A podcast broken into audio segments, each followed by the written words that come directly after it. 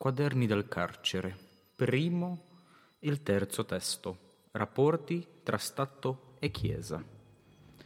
Il Vorwärts del 14 giugno 1929, in un articolo a proposito del concordato tra la città del Vaticano e la Prussia, scrive che Roma ha ritenuto fosse decaduta la legislazione precedente che già costituiva di fatto un concordato in seguito ai cambiamenti politici intervenuti in Germania.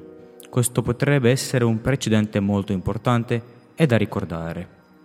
Grazie.